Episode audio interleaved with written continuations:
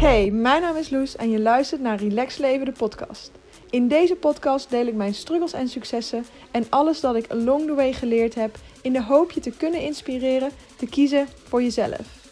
Te kiezen voor dat relaxte leven.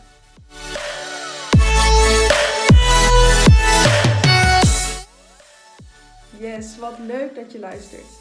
Vandaag ben ik niet alleen, maar ga ik in gesprek met Daphna, de Quarterlife Coach. Nadat Daphna zelf door een quarterlife crisis heen was gegaan, besloot ze om coach te worden en anderen met hun quarterlife struggles te helpen. We kwamen elkaar toevallig tegen op Instagram en besloten om voor onze podcast. Daphna heeft zelf namelijk ook een podcast, de podcast Hersenspinsels en Gevoelskwestie. Besloten voor onze podcast in gesprek te gaan. Om onze ervaringen met elkaar te delen en met jou eigenlijk ook te delen. En om onze krachten te bundelen en tussen neus en lippen door met tips te strooien. Tips om uit die quarterlife crisis te komen en weer relaxed door het leven te gaan. Hey Daphna. Hi Loes, leuk dat je, om, om elkaar weer hier te zien. En leuk dat we vandaag met elkaar in gesprek gaan. Ja, superleuk. En, uh, ja, nou, mijn luisteraars kennen jou natuurlijk nog niet en jouw luisteraars kennen mij niet. Nee, dus het lijkt me goed om eventjes uh, te beginnen met, uh, met elkaars verhaal even te vertellen. Dus ja, zou je kort kunnen vertellen nou ja, wat je doet en hoe je gekomen bent waar je nu bent? Ja, zeker, dat kan ik. Um, ik ben Loes, 30 inmiddels en ik woon met mijn vriend in um, Australië sinds twee jaar. En dat is eigenlijk gekomen omdat ik ergens op een punt kwam dat alles anders moest. Ik was tijdens mijn studententijd al tegen een burn-out aangelopen. Um, daar toen de nodige therapie uh, voor gehad. Maar eenmaal in het werkende leven bleek dat eigenlijk uh, niet genoeg. En was ik ik denk dat het begin 2018 was, kwam ik eigenlijk weer thuis te zitten. Uh, met het besef dat ik mezelf weer helemaal kwijt was geraakt. Um, en ik eigenlijk niet meer wist wat ik voelde. Dus ook niet wie ik was en uh, waar ik heen wilde. En toen ben ik simpelweg maar gewoon naar de dokter gegaan. Ik heb tegen de dokter gezegd: Hé hey dokter, ik voel niks meer. Dus ik weet niet wat ik wil en ik weet niet wat ik moet. En de dokter die stuurde mij eigenlijk naar een psycholoog. En vervolgens ging ik van psycholoog naar psycholoog. Um, ja, kletsen kan ik wel niet zo heel erg goed met, uh, met psychologen. Uh, tot ik dus uiteindelijk uitkwam bij een psychosomatisch fysiotherapeut. Die dus eigenlijk de psychologie combineert met het functioneren van het lichaam. Daar kennis maakte met ademhaling. Um, en door die ademhaling ontspanning vond. En eigenlijk vanaf toen ging alles ro rollen eigenlijk. En zo nerd als ik ben, dook ik diep in, in de wetenschap en alles achter ademhalen eigenlijk. Maar vervolgens ook achter het functioneren van ons lichaam, achter het functioneren van ons brein eigenlijk. Dat is eigenlijk de allesbepalende, um, het allesbepalende orgaan, ding in ons lichaam. Um, daar heel veel mee gedaan en ondertussen eigenlijk beter uh, bezig gegaan met gewoon gewoontes te veranderen in mijn leven. Met dingen aan te pakken waarvan ik dacht, oh, dit, dit helpt me helemaal niet. Dit brengt mij niet naar waar ik eigenlijk wil zijn. Um, en stapje voor stapje, ik heb toen een half jaar thuis gezeten. En in dat half jaar eigenlijk stapje voor stapje um, meer geworden wie ik was. En toen besloot ik dus om naar Australië te gaan. Um, wow. Toen dacht ik in Australië van, nou, ik neem hier gewoon weer een baan. wel een beetje met tegenzin, eerlijk gezegd. En gelukkig, uh, achteraf lukte dat dus ook helemaal niet um, zat ik nog steeds thuis natuurlijk. Maar toen zag ik eigenlijk heel erg de kans om voor mezelf te beginnen. Het werd allemaal steeds helderder. Ik kreeg steeds meer richting. Um, ik had ook fijne support van Ron natuurlijk. Fijne, weinig afleiding van um, alles wat ik had om me heen had in Nederland. Ik zat natuurlijk, was weer helemaal terug bij af. Wat heel zwaar is, maar ook een uitgelezen kans om om het allemaal beter te doen. Um, ja, en dat deed ik eigenlijk. En uh, stap voor stap nieuwe gewoontes gaan ontwikkelen, nieuwe routines geïnstalleerd. Um, ja, en nu ben ik waar ik nu sta en daar is eigenlijk School for Vitality uitgekomen. En met School for Vitality um, wil ik jou dus helpen om ook relaxed door het leven te gaan, zoals ik dat nu ook ervaar. Mooi. Ja. Mooie missie. Ja, dat is eigenlijk het verhaal. Uh, in het kort. Ja. Heb je al vragen daarover? Of zullen we eerst jouw verhaal doen? ik wil ook wel eerst even mijn verhaal vertellen. Ik heb ook heel veel vragen. Maar, gaan we dat doen? Nee, gaan we eerst ja. verhaal doen? Dat is misschien wel zo duidelijk ook voor mijn luisteraars. En dan, ja, precies. Even een korte introductie. Ja, nou, mijn naam is Daphna Bontebal. Ik ben 33 jaar en ik ehm, woon wel gewoon in Nederland. Dat mag. Mijn, ja, dat mag inderdaad. Wie weet. Weet je, ik weet niet of het de rest van mijn leven is, maar voor nu is het uh, prima. Ja. Um, ja, ik ben um, toen, begin twint, toen ik begin twintig was, ben ik zelf heel erg vastgelopen.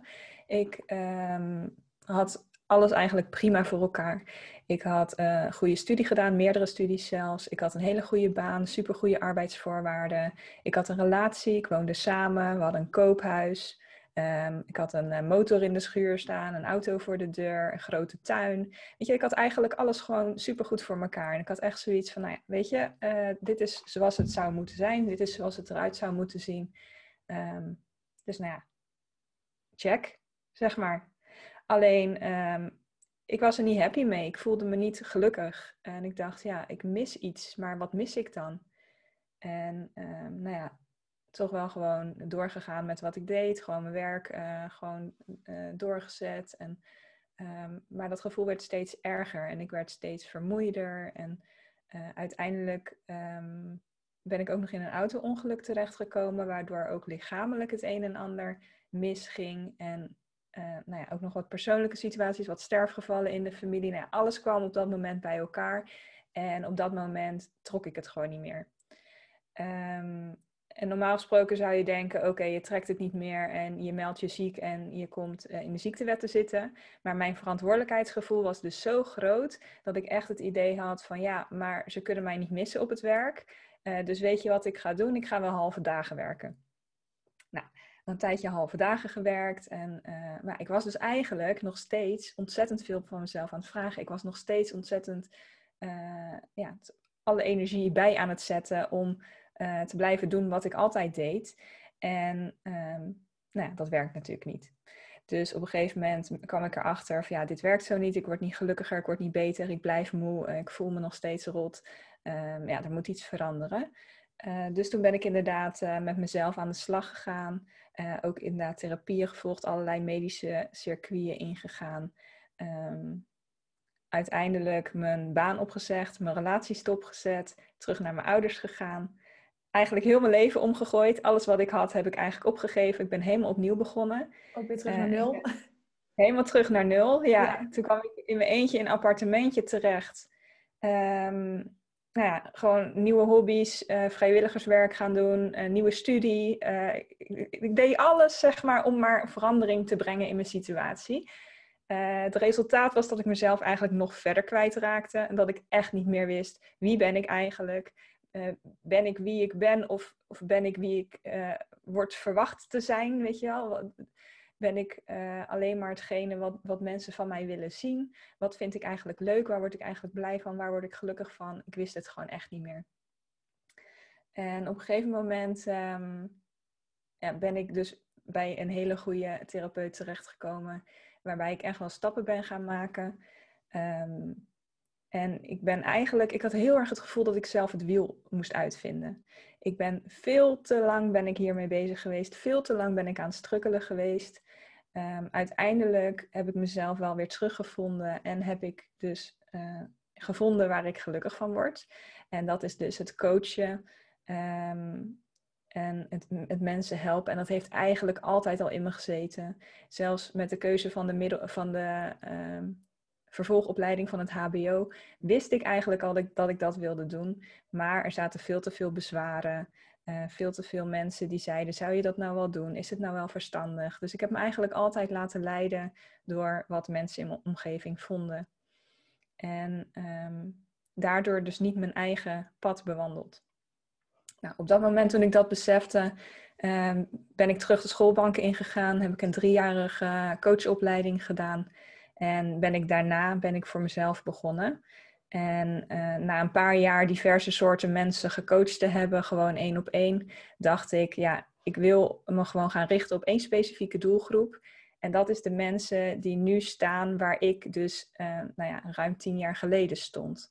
Dus die daar tegenaan lopen, het gevoel hebben dat ze het wiel moeten uitvinden, die gewoon niet meer weten wie ben ik nou, wat wil ik nou en ehm, ja, hoe word ik weer gelukkig met mijn leven. Dus vandaar dat ik uh, de Quarterlife Coach uh, heb opgericht, zeg maar, en onder die naam dus die doelgroep nu uh, help naar een ja, levenvol leven eigenlijk. Ja, mooi. Ja, levenvol leven, dat is ook wel hoe ik het ervaar sinds die um, omslag eigenlijk. Um, ja. Terwijl op het moment zelf dat je probeert dat plaatje na te streven, dan heb je het gevoel dat je een levenvol leven hebt. Want alles wat ja. mogelijk is, dat, dat wil je aangrijpen en vastpakken en tegelijk doen. Eigenlijk al die ballen in de lucht houden. Ja. En dan denk je, dit is het leven vol leven. Um, totdat, je het, totdat je het van de andere kant ziet en denk je, oh nee, dat is, dit is eigenlijk pas, pas echt uh, leven. Ja, super mooi ja. wat je doet. En oh, herkenbaar ook wel dat je jezelf dus kwijtraakt. En dat is ook wat ik bedoelde inderdaad met mezelf kwijtraken. Ik zag gewoon niet, ik zag mezelf gewoon niet terug in het dagelijks leven. Ik dacht, shit, ik ben al lang niet meer die peuter van vier die ik eigenlijk super graag uh, wilde zijn. Waar is die? En ja, die was dus kwijt in dat perfecte plaatje. Ik had ook huis, auto, vriend, uh, whatever. Alles was oké. Ja. Maar ik wilde het niet en ik voelde het niet. Ik dacht, en ik voelde me ook op een bepaalde manier schuldig. Dat ik dacht, oh, hoe, hoe kunnen zij hier allemaal gelukkig mee zijn? En wat, wat mis ik dan? Wat zie ik dan niet? Heb je, had jij dat wat ook? is er mis met mij? Ja. ja. Ja. nee, ja, weet je, ik, zoals ik het zie, ik heb wel eens gezegd van ik voel me een chameleon.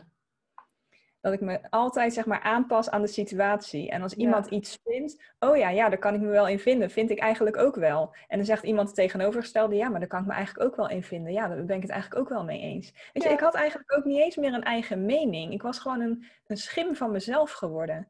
En ja, ik wist eigenlijk niet eens meer wie ik was. Nee, en dan op je cv neerzetten, teamplayer, past zich goed aan, aan het team waar het in komt of zo. Dat ik, oh shit, nee, ik wil niet aanpassen, ik wil mezelf zijn.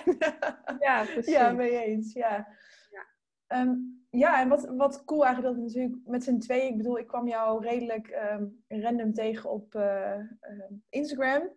Ja, klopt. En nu zitten we een soort van allebei hetzelfde verhaal te vertellen. Dus er zijn gewoon heel veel mensen um, zoals wij eigenlijk die met hetzelfde verhaal zitten. Ook al voelde ik me op dat moment echt super eenzaam. Ik denk dat die hele ja. periode van het besef of de bewustwording van hé, hey, dit is niet wie ik ben. En het kan een hele lange periode zijn. Bij mij heeft hij niet, mij zelf heeft hij niet heel lang, of ja, misschien heeft hij wel heel lang geduurd. Ik zou het eigenlijk niet eens kunnen aanwijzen of aan kunnen zeggen hoe lang die geduurd heeft. Nee. Um, maar ja, dat voelde zo, zo eenzaam. Want het lijkt dat alles om je heen doordraait. En dan, jij zit daar maar te struggelen. En ik dacht, ja. waarom, waarom heeft niemand dit? Terwijl als je met elkaar in gesprek gaat, ja, ja, zo zie je maar. Dan, dan is er dus echt, zijn er dus zoveel mensen die hiermee zitten. Ja, klopt. Maar er, er zit gewoon natuurlijk ook veel schaamte op. En uh, mensen durven niet snel vooruit te komen. En daardoor ja, heb, zie je dus ook niet dat er meer mensen zijn die met dezelfde dingen worstelen. Dus ja. daarom vind ik het ook heel belangrijk, juist om dit ook bespreekbaar te maken. En daarom vind ik het ook zo leuk dat wij vandaag met elkaar in gesprek gaan. Uh, ja, om gewoon ook te laten zien van ja. uh, je bent niet alleen en het kan ook echt anders. En je noemde net ook van, um, ik weet niet eens hoe lang het geduurd heeft.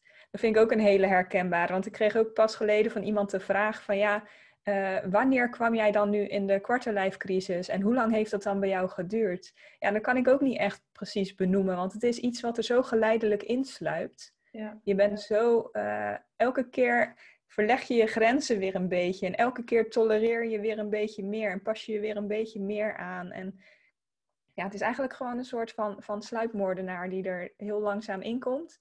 En pas als het te laat is, dan kom je erachter van, oh shit. Ja. ja, en dan denk je, oh shit, en dan wil je het binnen één dag, wil je het eigenlijk gefixt hebben. Ja. Terwijl het lastigste is, nou dat gebeurt natuurlijk nooit, maar dat is datzelfde ongeduld, zeg maar, dat je eigenlijk had uh, daarvoor. Je zit in die, in die rush, je denkt, oh alles snel, snel, snel, dus ik kan me nu ook super snel aanpassen. En dan valt dat natuurlijk vet hard tegen. Tenminste, ik vond dat wel. Uh, ja, maar ja, nu snap ik. Ik bedoel, je hebt er misschien wel tien jaar over gedaan om te worden wie je bent. Dat ja. gaat niet in één dag weer, um, weer, weer terug. Nee, zeker niet. Nee, dat is ook gewoon echt uh, stapje voor stapje met vallen en opstaan. En heel veel oefenen. Ja. En heel vaak je valkuil weer tegenkomen.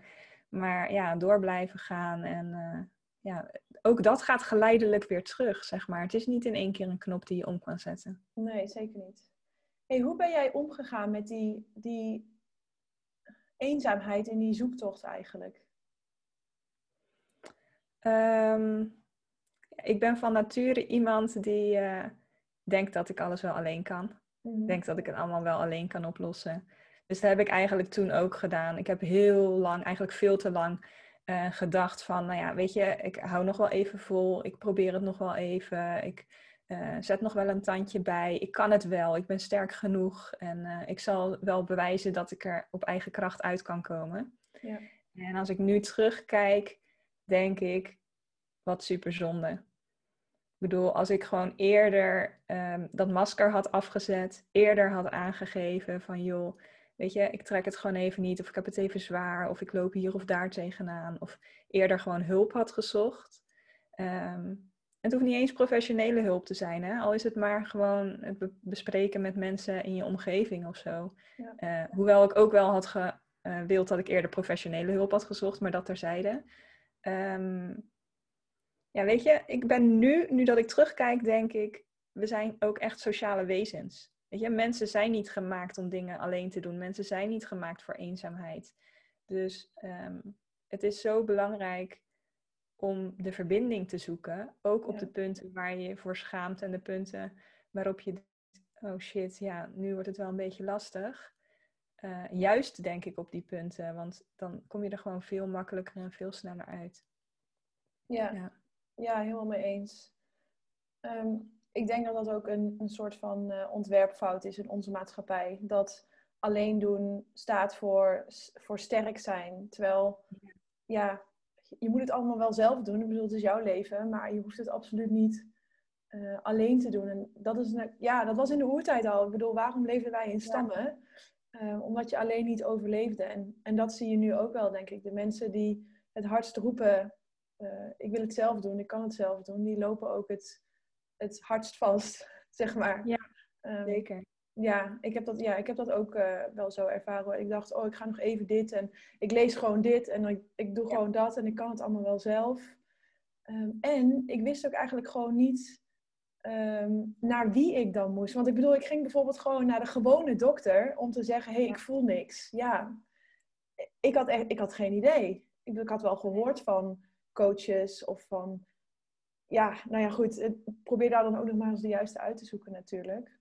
Ja, zeker. En wat ik ook heel veel zie, uh, en wat ik ook zelf persoonlijk heb ervaren, ik ben dus ook uh, naar de huisarts gegaan. En mm-hmm. bij mij was het natuurlijk ook een combinatie met lichamelijke klachten, dus dat was nog iets ingewikkelder om het uh, wiel zeg maar, uit te vinden. Ja. Um, maar goed, als je naar de huisarts gaat, dan, of naar de bedrijfsarts, dat kan natuurlijk ook, dan krijg je vaak een naam door van, joh, hier is een psycholoog, ga daar maar naartoe. En dan ga je daar gewoon met blind vertrouwen, want de huisarts zal het wel weten, ga je daar gewoon naartoe en verwacht je van, nou ja, weet je, dit is een psycholoog die kan mij vast wel helpen. Maar het is ook wel heel erg belangrijk dat je hulp hebt die ook echt bij jou past. En dat die psycholoog of die coach of diegene die jou aan het helpen is, dat het ook iemand is die begrijpt waar jij mee worstelt. Ja. Um, ik heb de eerste psycholoog waar ik terecht kwam, nou, ik had totaal geen klik mee. En die vrouw die had echt geen idee. Uh, ja, dat was, dat was een hele um, oude dame. En die zat zelf ook verschrikkelijk in haar hoofd. En die had volgens mij ook ja. helemaal geen contact met haar gevoel. Dus ik had eigenlijk een oudere versie van mezelf voor me. Zes keer checken of je geen alcoholprobleem had. ja, nou, precies. ja, en ik werd naar huis gestuurd met een soort zelfhulpboekje van ga deze oefeningen maar doen ja, ik had echt zoiets van, nou ja, weet je, dat was voor mij ook weer een bevestiging van, zie je wel, ik moet het toch gewoon alleen ja, doen.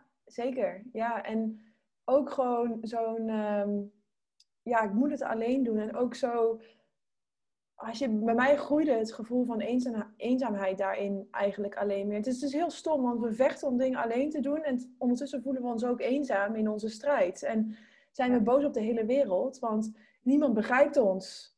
Precies. Hey, ja, en dan ga je naar een psycholoog die je zou moeten begrijpen. En die begrijp je dan ook niet. Oké, okay, nee, ik nee, moet het dus zelf weer een bevestiging. Ja. Dus ik doe het wel weer alleen. ja, ja, ja is echt, dat is echt super lastig.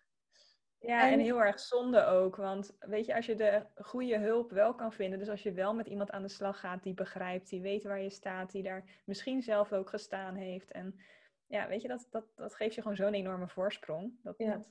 kost, scheelt je zoveel tijd en moeite.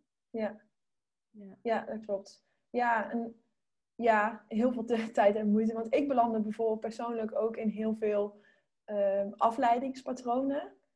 Dat ik Oh, dacht, op het, moment, op het moment dat het moeilijk werd, of ja, het was al moeilijk, want ik wilde iets anders en ik, ik wist het niet.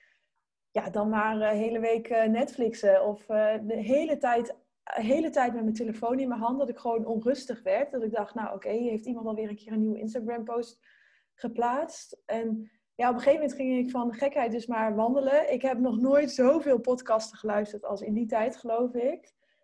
Ja, zoveel, zo ontzettend veel ehm, afleiding eigenlijk. Ja, om maar dat alleen gevoel niet te voelen, denk ik. Of dat, Ja. ja. Ja, bij mij was het niet per se op die manier afleiding. Ik ging juist ehm, obsessief eh, Google afstruinen, eh, tips en informatie verzamelen. Oh ja, wat kan ik nog eh, meer leren? En Ja. ja. weet je, alles gewoon, eh, ehm, ja, gewoon echt obsessief daarmee bezig zijn van hoe word ik zo snel mogelijk weer de oude? Hoe word ik zo snel mogelijk weer beter? Hoe kom ik hier zo snel mogelijk uit? Ja. En wat is vervolgens het eerste wat je dan. Dat, is vooral, dat gaat namelijk vooral over consumeren natuurlijk. Heel veel tot je nemen, eh, maar heel weinig actie. Dus je zit in een soort van cirkeltje en er verandert niks. En wat is dan het eerste wat je deed, waardoor er echt iets veranderde? Ehm, vind ik een beetje een lastige vraag. Ik denk ehm, dat de echte verandering kwam op het moment dat ik besefte dat ik eh, alleen maar tegen mezelf aan het vechten was. Want dat obsessief zoek- zoeken naar informatie en googelen en alles. ehm, wat ik al zei, mijn doel was, hoe kom ik hier zo snel mogelijk van af? Hoe word ik zo snel mogelijk weer de oude? Ja. En ik denk dat het kantelpunt bij mij zat in een stukje ontspanning en Mhm. een stukje stoppen met vechten. Dus eigenlijk dat, dat loslaten en gewoon even accepteren van oké, het gaat nu inderdaad niet zo goed. Ik moet gewoon even accepteren dat ik hier nu sta waar ik sta. Mhm. En vanuit die rust, eh, dus inderdaad, eh, ehm, ja, goede actie ga ondernemen, zeg maar, helpende actie om eh, ja, dus verandering in mijn situatie te brengen. Ja, dus het was voor jou echt een mentale klik of zo die om moest? Ja, Oké. Ja, dat vind ik echt knap, trouwens. Ik moet zeggen, zelf kwam die mentale klikken, die kwamen pas veel later. Ik ben echt...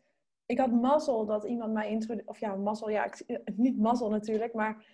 ehm, ja, ook mazzel wel. Dat iemand mij introduceerde tot ademhaling. Want ik had het dus echt nodig om iets te doen. Om dus een soort van... eh, afgeleid te worden van alle afleiding.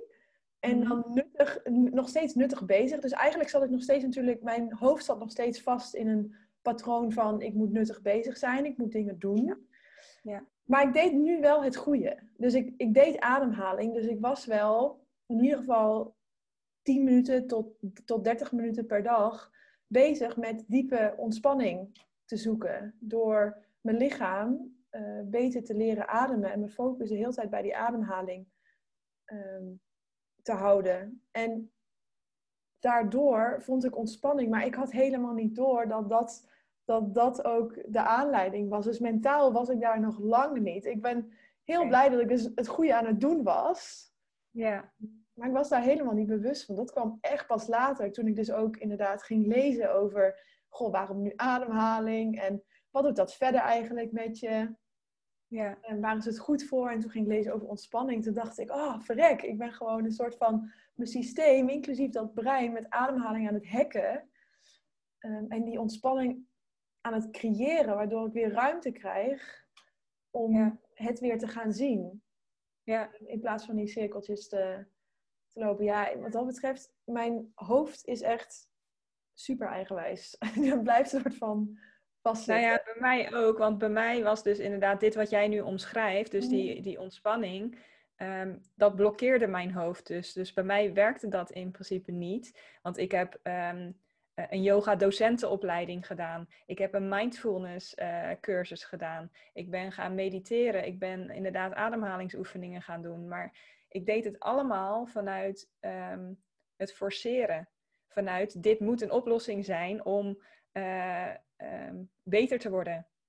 Dus als ik ging mediteren, oké, mijn hoofd moet nu leeg. Hup, knopje om, was mijn hoofd leeg. Maar mijn hoofd was niet leeg. Ik blokkeerde alleen al die gedachten. Dus ik was mentaal zo sterk dat ik dus al die dingen die inderdaad goede acties zouden moeten zijn, uh, dat ik die eigenlijk. Ehm, ja, dat ik die eigenlijk zo manipuleerde dat ze niet meer werkten. Omdat ik het heel erg deed vanuit een moeten en vanuit dit is goed voor mij, dit gaat mij helpen. Dus heel erg geforceerd. Uh, waardoor het eigenlijk dus een, uh, nou ja, niet het effect had wat het zou moeten hebben. Dus ik had echt die me mentale klik had ik echt nodig ja. om dus inderdaad uh, die acties ook ja, te kunnen laten werken, zeg maar. En dat heeft bij mij ook echt wel een tijd geduurd hoor. Dat is echt pas gekomen toen ik inderdaad de juiste hulp ja. gevonden. Ja, ik denk dat je daar ook wel gelijk in hebt. Ik denk, ik ben het ook wel met je eens hierin. Die, men, die mentale klik is wel essentieel om om uiteindelijk ehm, het ook te ervaren en te doorleven of zo. Je kunt niet, uh, je kunt niet dingen blijven doen zonder dat je hoofd erachter staat. Dat, dat ben ik zeker ehm, met je eens. Toch was ik blij dat ik het goede deed. Want door, door dat goede te doen, kwam wel die mindset shift ja, ehm, op termijn natuurlijk. ja. Ja, en zo, dit is ook wel een mooi voorbeeld, want zo heeft dus inderdaad ieder zijn eigen ingang. En jouw oplossing is dus ook niet mijn oplossing. Nee. En, uh, dat is, en daarom is, weet je, daarom werkt het ook niet om maar gewoon informatie te gaan zoeken en boeken te gaan lezen en allerlei tips die worden gegeven zomaar te gaan uitproberen. Want de oplossing is dus voor iedereen anders. Dus het maatwerk is echt essentieel. Dus je hebt echt iemand nodig die gewoon met jou meekijkt van oké, wat zijn jouw patronen? Hoe steek jij in elkaar? Waar zitten jouw valkuilen? En hoe kan je dan, uh, ja, waar zit voor jou dan zeg maar die, die klik? Ja. Dus waar kunnen we, en welke knopjes kunnen we bij jou gaan draaien, zodat het voor jou gaat werken? En dat is dus niet altijd uh, ga maar ademhalingsoefening doen, ga maar mediteren, uh, ga maar wandelen en ga maar bewegen. Dat is niet altijd voor iedereen de oplossing. Dat verschilt echt per persoon. Ja, zeker. Ja, zeker. Al ben ik er wel echt van overtuigd dat de juiste gewoontes en de juiste routines ehm, je gaan helpen. Of in ieder geval, je vindt pas antwoorden in beweging. Dus je moet wel iets, iets gaan doen. En, Helemaal ehm, mee.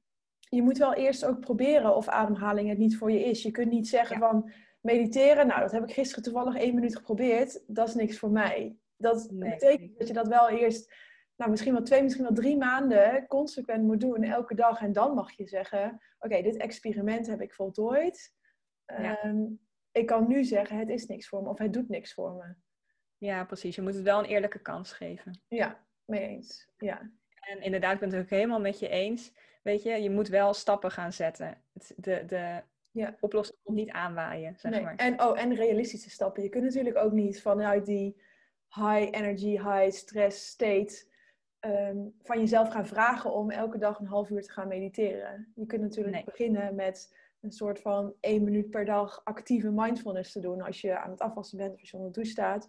Je kunt niet opeens jezelf dwingen om, ehm, om die rust te krijgen. Ik denk dat we daar ook vaak ook nog wel iets te ambitieus in zijn. Want we zijn natuurlijk zo ambitieus uh, in ons leven om alles te bereiken.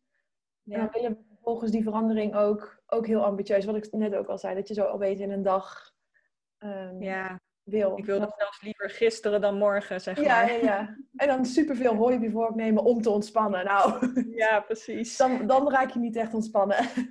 Ja, nou ja, dat is dus wat ik deed inderdaad. Ik stopte mijn hele leven vol met uh, yoga, meditatie en mindfulness en uh, sporten en gezond eten. En dat ik dus daar stress van kreeg, van al die dingen die ik moest doen om te gaan ontspannen. Ja. weet je, als je het moet doen, dan werkt het ook al niet. Want dan, nee. uh, dan is het ook weer een nieuwe opdracht die je jezelf oplegt. En is het eigenlijk nog steeds je perfectionisme en ja.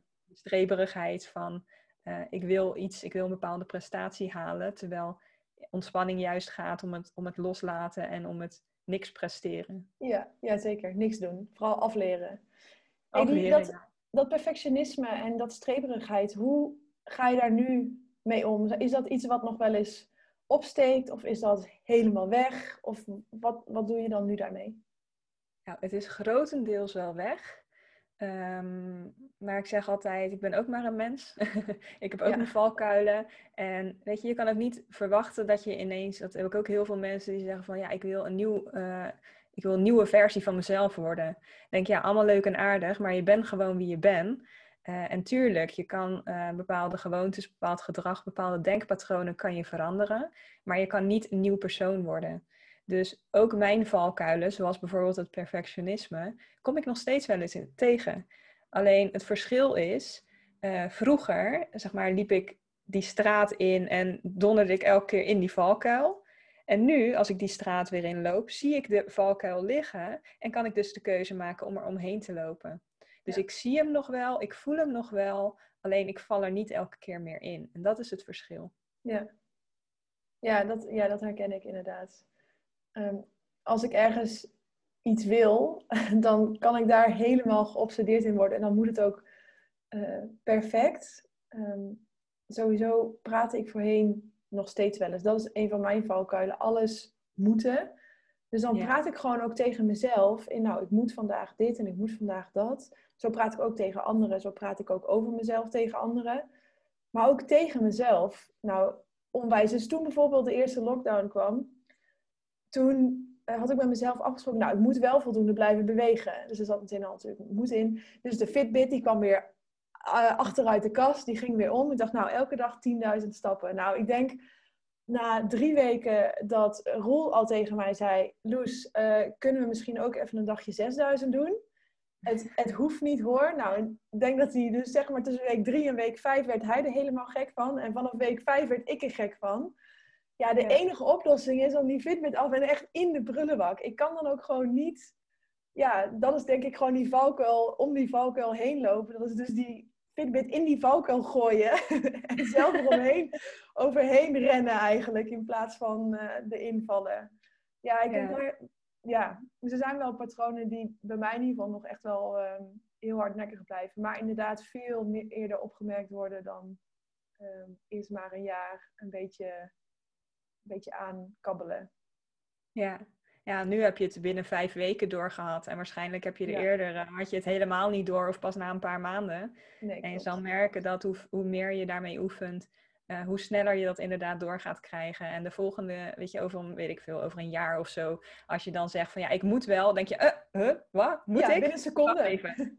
ja, inderdaad. Dan corrigeer, dan corrigeer je jezelf gelijk. Dan, dan valt hij gelijk op en dan denk je, oh, wacht eens even, moet ik dit of wil ik dit? Ja, ja en dan uh, kan je hem ook gelijk uh, uh, ja, gaan corrigeren voor jezelf. En dan kan je een andere keuze maken. Ja, precies. Ja, mooi is dat. Maar het heeft wel tijd nodig. Ja, zeker. Ja. En ik had nog een vraag. Die mindset shift die jij um, op een gegeven moment kreeg. Deed je ja. toen al wat je nu deed? Qua werk bedoel je? Ja. Um, hangt er een beetje vanaf. Ik heb, ik heb nu nog steeds allerlei mindshift uh, dingen, zeg maar. Dat, je bent nooit uitgeleerd wat dat betreft, dus ik krijg nee, nog steeds Nee, wel... maar ik bedoelde die, die grote die je net, uh, die je net zei. Ja. Nee, ja, dat was nog wel echt voordat ik... Uh, ik denk dat dat ook onderdeel is geweest van mezelf terugvinden. En die had ik ook wel nodig om erachter te komen wat ik wilde doen met mijn leven, zeg maar. Ja. Dus die zat er wel echt voor. Ja, ja. zeker. Ja, okay, ja. cool. Want vanuit daar, zeg maar, als je, als je je mindset verandert, als je dus anders naar het leven gaat kijken en als je dus meer, minder vanuit je hoofd, maar meer vanuit je gevoel gaat leren leven, ja. dan kan je ook weer contact maken met je eigen behoeftes en je eigen verlangen. En dan kan je ook weer gaan voelen, ja, wat wil ik eigenlijk? Waar word ik eigenlijk blij van? Ja. Wat wil ik eigenlijk bereiken in het leven? Wat wil ik betekenen? En als je daar wat, weer wat meer contact mee krijgt, als je daar weer wat meer contact mee kan maken, dan ja, kan je vanuit daaruit ook gaan kijken van ja, maar hoe kan ik dat dan bereiken en welk werk past daar dan bij? Ja. Past daar een baan in loondienst bij of moet ik dan voor mezelf beginnen en hoe ga ik dat dan vormgeven? Ja, dat komt allemaal pas daarna. Ja. Na, nadat je ontspanning hebt gevonden, want je hebt ontspanning of in ieder geval rust en ruimte uh, nodig ja. natuurlijk om te kunnen voelen. Ik denk dat we ook heel vaak ons die rust en die ruimte niet gunnen. Klopt. Je denkt, oh, ik moet altijd maar, ik moet altijd maar. Eigenlijk, eigenlijk is dat het al, ja. We moeten zoveel. Je moet uh, werken en je moet sporten en je moet een uh, actief sociaal leven hebben. Want als je vrienden je te lang niet zien, ja, dan krijg je er ook weer gedoe mee. Nou, dan moet je natuurlijk ook uh, genoeg energie in je relatie steken. Misschien ja. als je kinderen hebt, nou ja, dan gaan die ook voor jezelf. Ja. ja, moet je ook nog sporten en doen. En nou ja, weet je, dan heb je zoiets van, ja, ik ben al lang blij als ik een uurtje in de week voor mezelf tijd vrij kan maken. Ja. ja als jij zo constant aanstaat als je zo constant bezig bent met alles wat je moet en alles wat er van je verwacht wordt, dan heb je inderdaad geen ruimte om te voelen wat nou je eigen behoefte is en waar je, wat je zelf eigenlijk wil. Nee. Nee, mee eens. Mee eens. Wat zijn voor jou de drie, pak een beetje drie, mogen er ook één, twee of vijf zijn, um, grootste verschillen met tien jaar geleden? Oeh, echt alles is wel anders eigenlijk. Ik zeg, lastig om dan echt uh, te noemen. Maar uh, ik denk dat het allergrootste verschil is... Toen was ik echt een wandelend hoofd. Ik was echt super analytisch. Uh, ik kon alles heel goed beredeneren. Um, en nu, het werk wat ik nu doe, doe ik volledig vanuit mijn intuïtie. Als ik met mensen aan het werk ben, dan moet ik vertrouwen op mijn gevoel. En als ik met jou bijvoorbeeld in gesprek ben, uh, stel jij bent een klant van mij, dan um, moet ik op mijn gevoel vertrouwen om erachter te komen waar jij vastloopt en waar bij jou, uh, ja, aan welke knoppen ik bij jou moet draaien, zeg maar, om die verandering teweeg te brengen. Als ik dat vanuit mijn hoofd zou doen, dan werkt het niet. Dan loop ik zelf vast, dan bereik ik helemaal niks uh, met jou als klant en dan ja, kom ik nergens. En dat is wel echt het grootste verschil. Dus waar ik tien jaar geleden al mijn prestaties en alles wat ik deed, dat ik dat met mijn hoofd bereikte, bereik ik het nu juist door vanuit mijn gevoel.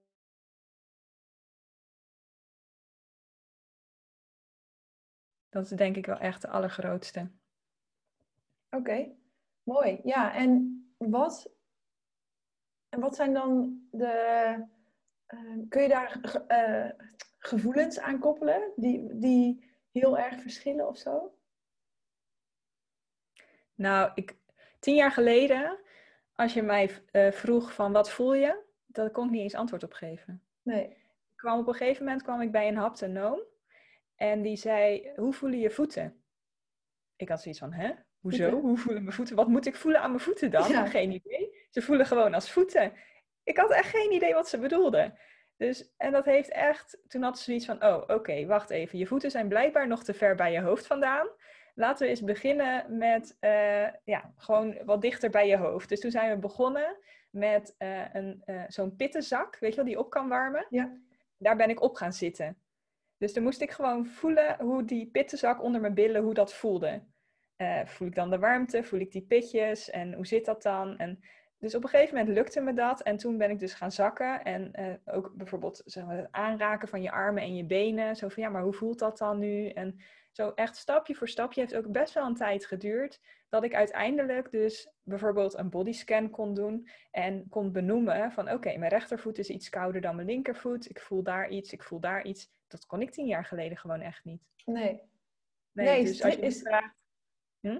Wat ik tricky vind trouwens, dat die um, heel veel geleide meditaties voor beginners ja. um, zijn dan bodyscans. Ja, nou, super... ik weet nog de eerste keer dat ik dat deed. Ja, inderdaad, een paar jaar geleden dat ik daar lag. En dan denk ik, ja, oké, okay, uh, mijn gedachte is nu wel bij mijn hand. Maar uh, ja, is gewoon de hand. Inderdaad, wat jij ook zei met die voet. Ja, ja. weet ik veel. Is gewoon uh, een voet. Wat moet ik voelen dan? Ja, ja, ja. Voor mij het grootste verschil is denk ik echt ik voelde destijds het leven echt als een grote worsteling. En dat was ook het enige wat ik voelde. Een soort van eeuwige worsteling, frustratie. Het schuurde altijd. Tegenslagen waren enorm. Ja, het voelde gewoon als worsteling. En nu is het gewoon, gewoon vrij. Ik kan letterlijk beter, beter ademen. Het is open. Het is. Ja, um, ja jeetje, dat, dat gevoel is denk ik bij mij echt het grootste verschil als ik het zo um, moet omschrijven. En concreter, wat kleinere verschillen zijn, is bijvoorbeeld ehm, dat ik nu bijvoorbeeld opsta uit bed voor mezelf. Dat ik gewoon zin heb om uit bed te gaan voor mezelf. En niet omdat ik mezelf in een stomme auto moet slepen. Uh, ja, naar het werk. naar je werk toe stom werk te doen voor een, voor een baas. Ja, oké, nou goed, daarom zijn we natuurlijk ook ondernemer geworden. Er zijn natuurlijk ook heel erg veel mensen die gewoon gelukkig zijn uh, worden van een baan in loondienst. Dat mag ook helemaal. Maar dan nog kom je wel met plezier je bed uit en heb je zin om naar je werk te gaan. Ja, als dat leuk is, inderdaad. Want dan, ja, dan ga je alsnog voor jezelf, gewoon voor jezelf opstaan. Ja, en ook, en ook ehm, voor jezelf gaan slapen. Maar het klinkt echt heel stom. Maar dat je dan terugkijkt op de dag en dat je denkt: oh yes, ik heb mijn dag, mijn dag geleefd. Ja, ja. En wat ik ook wel, eh, dat eh, is denk ik ook wel sluit wel aan bij wat je zei. Wat ik ook wel heel erg herken is dat ik um, tien jaar geleden het idee had dat ik overal altijd heel hard voor moest werken en heel veel moeite voor moest doen. Ja, die dus alles wat ik wilde bereiken, daar moest ik heel erg mijn best voor doen. Terwijl nu, en dat vind ik soms nog steeds wel een beetje lastig, um, dat juist in de moeiteloosheid, daar zit de kracht. Ja. En het is wel lastig om nog steeds te beseffen dat ik denk van, hè, maar wacht eens even. Ik heb vandaag eigenlijk bijna niks gedaan. Ik heb wel wat gedaan. Ik heb heel veel betekend vandaag en ik heb heel veel verschillende dingen gedaan. Alleen het voelt niet meer als hard werken. En dat is wel echt iets waar ik heel erg aan heb moeten wennen. Ja, echt toevallig dat ik vandaag eenzelfde soort inzicht kreeg tijdens de wandeling. Dat ik dacht, wat een gekke week. Ik heb een, een week gehad en nou ja, omdat ik dus hier in Australië zit um, is alles is tijdverschil. En ik had heel veel afspraken met Nederland. Dus ik had deze week elke avond iets. En normaal zijn avonden me redelijk heilig en wil ik eigenlijk vooral helemaal niks. Um, maar de, ja, weet niet, deze week kwam dat gewoon, af en toe komt dat zo uit en dan is dat ook helemaal oké. Maar ik word daar wel gewoon een beetje moe van. Ik voel me ook tijdens de dag voel, voel ik me altijd een beetje mellow als ik zo heel veel avonden druk ben. Maar deze week, ik weet het niet. Ik voelde, ik voelde een bepaalde rust over me heen. Terwijl van binnen alles gewoon on fire was.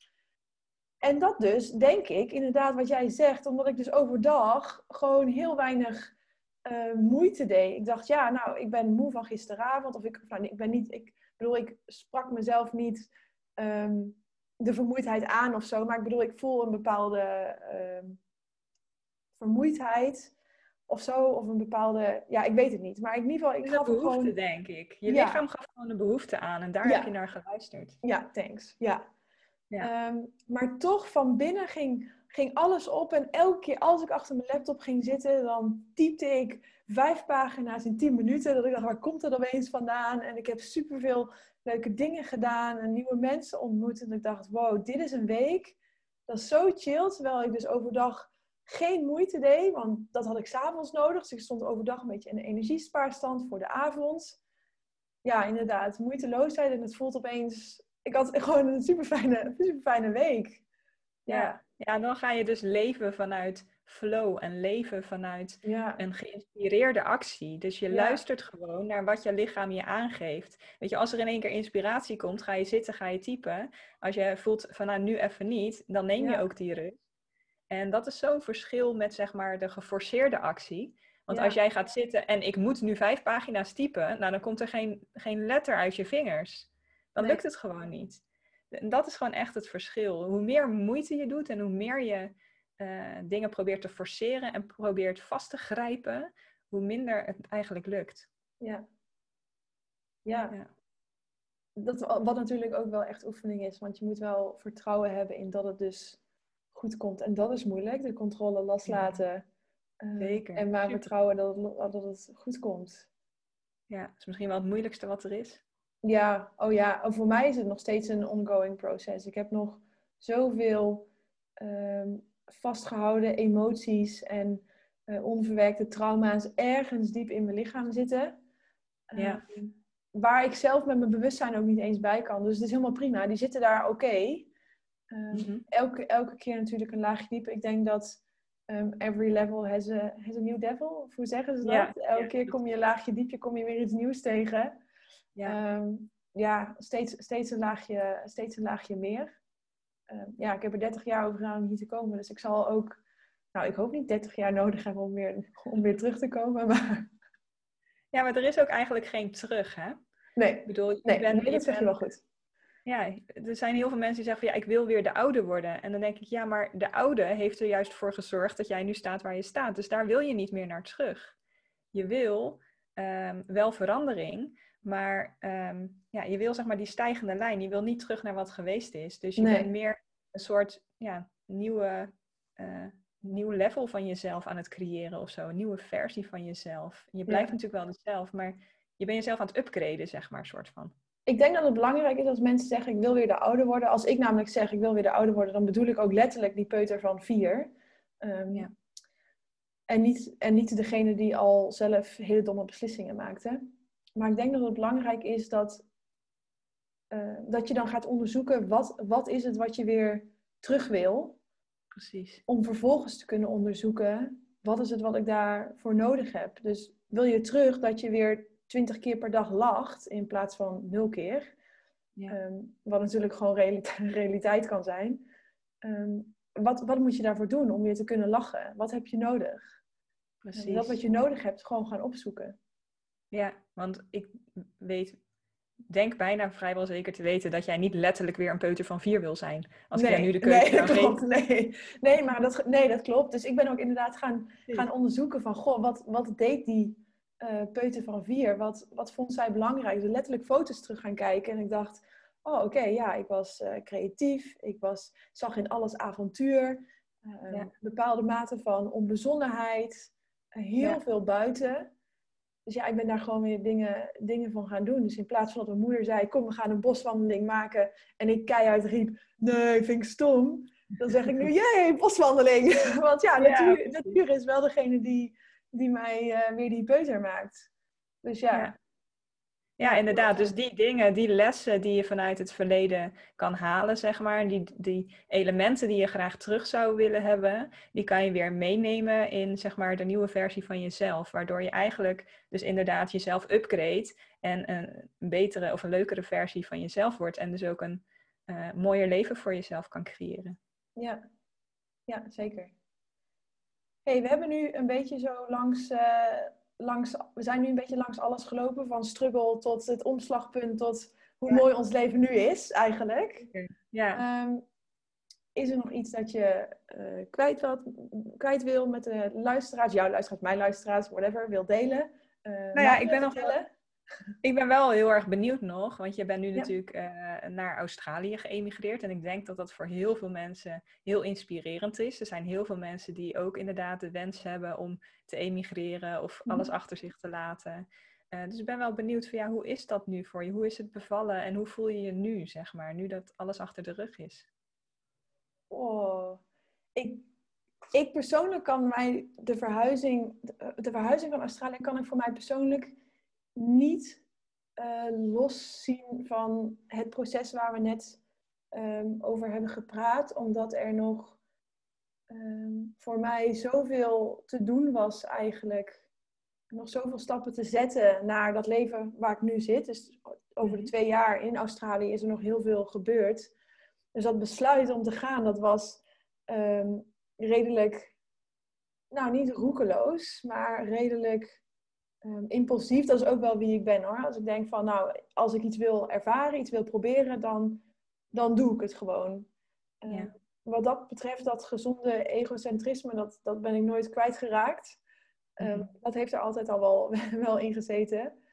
Um, ja, en gelukkig deelde ik ook dat verlangen met mijn vriend. Dus het was ook wel, wat dat betreft, redelijk makkelijk eigenlijk. Mhm. ja, dus we zijn gewoon gegaan. Ja.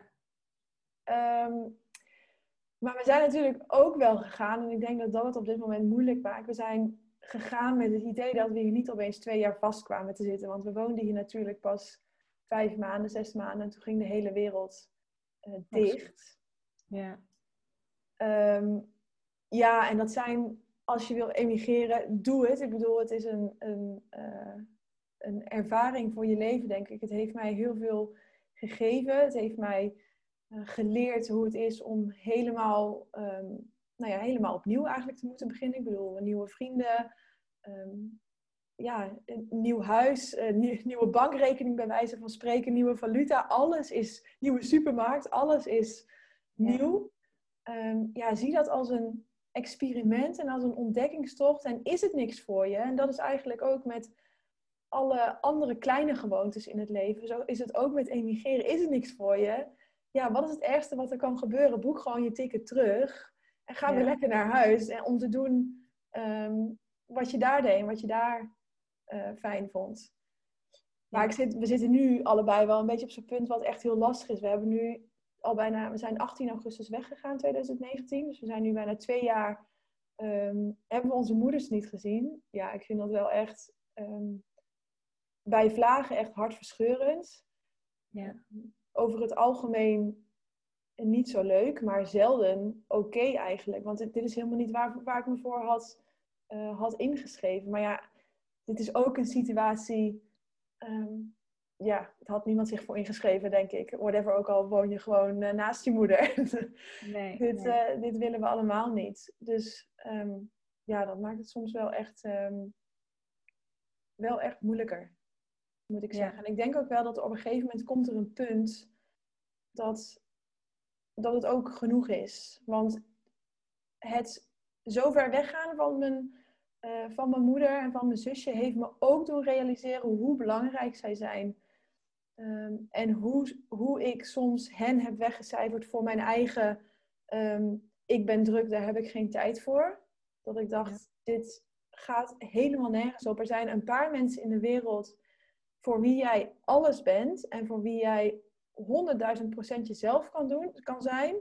En wat doe jij die mensen niet opzoeken? Nou, ik, ja, ja, ik kan me daar zelf nog, nog bijna schuldig over voelen eigenlijk. Dat ik denk, nee, dat is echt niet... Oké, dus dat inzicht heb ik ook gekregen. Dus ik denk dat er op een gegeven moment een punt komt, mocht dit nog heel lang duren, dan, dan is het ook gewoon klaar. Dan, is het, dan komt er wel weer een nieuw avontuur. En dat heb ik ook wel met Roel zo afgesproken van, hé, hey, als een van ons het niet trekt, dan gaan we gewoon terug. En dan bedenken we wel iets anders. Ik bedoel, Portugal is ook, is ook mooi. dus, ja, ja, precies. Maar ik moet ook zeggen, ik heb wel duidelijk dat Nederland het voor mij niet meer gaat zijn. Ik heb hier zo'n uh, nieuwe levensstijl ontdekt die zo erg bij mij past. Die ik um, met al mijn creativiteit niet kan bedenken hoe dat in Nederland uh, vormgegeven zou moeten. Als het moet, dan moet het. Maar liever niet. Nee, nee. nee precies. En ik denk dat dat ook wel een hele waardevolle les is die je nu zo even tussen de regels door uh, aangeeft. Uh, want heel veel mensen die, die binden zich zo vast van als ik een keuze maak, dan moet dat de juiste keuze zijn. En dan, dan moet dat het zijn. Dan kan ik niet meer terug. Maar weet je, je kan altijd weer een nieuwe keuze maken. Je kan altijd terug. Dus inderdaad, wat jij nu ook zegt, van het is, het is een hele ervaring geweest. Je hebt er enorm veel van geleerd, enorm veel inzichten van uh, opgedaan. Maar ja, als het klaar is, is het klaar. Ga je gewoon terug en dan maak je weer een nieuwe keuze. Ja. Het is wel een hele belangrijke, denk ik, voor iedereen om te beseffen. Dat je mag gewoon experimenteren. Je mag gewoon dingen uitproberen. Je mag gewoon fouten maken en je mag gewoon terugkomen op je keuzes. Ja, ja dat je mag terugkomen op je keuzes. Is natuurlijk een vereiste dat je wel eerst een keuze maakt. Precies, ja. Ik denk ook dat we het met z'n allen heel moeilijk vinden om een keuze te maken. Want ja, kiezen is verliezen. Um, ja. Ik denk niet. Uh, ik denk alleen maar uh, snoeien is groeien. Dus hoe meer je kiest, hoe duidelijker het wordt. Um, hoe beter je ook weet wat je wel en niet wil. En niet ja. kiezen is een beetje in, uh, in rondjes draaien. Dus ja, had ik, niet had ik niet gekozen, dan was ik zaak 80 geweest. Had ik op mijn sterfbed gelegen. En had ik gedacht van ja, misschien was dat leuk geweest. Maar ja, dan weet ik het niet. En dan, nee, ja. Nee, niet kiezen is stilstand. Ja. En uh, welke keuze je ook maakt, ik zeg ook altijd, verkeerde keuzes bestaan niet. Een keuze kan je enkel uh, wijsheid of succes opleveren. Ja. Dus foute keuzes bestaan ook niet. Weet je, het zijn allemaal, allemaal, Nee, het zijn allemaal lessen. Ja. Het zijn allemaal lessen. Je krijgt er nieuwe inzichten door, je leert ervan, waardoor je vervolgens de keer daarop weer een andere, misschien betere keuze kan ja. maken. Ja, zeker. Al kan het soms ontzettend pijn doen, je leert er altijd iets van. Ja, precies. precies. Ja, mee eens. Nou, ik, ik weet niet of jij nog uh, bijzondere dingen hebt, maar ik vind het eigenlijk ook wel een mooi punt om mee af te ronden. Ja, ik denk het ook wel. Ja, een goede boodschap, denk ik. Maak keuzes. Ja, denk ik ook. Van ga gewoon stappen zetten, maak keuzes. geef jezelf de ruimte om te leren en te experimenteren. Ja. En, eh, en, en durf ook gewoon om hulp te vragen. Je hoeft het niet allemaal alleen te doen. Ik ga me daar helemaal bij aansluiten. Mooi. Hey, Nou, thanks voor dit mooie gesprek. Dankjewel. Ja, ja heel erg bedankt. En eh, Yes. wij spreken elkaar wel weer. Zeker weten. Oké. Doei.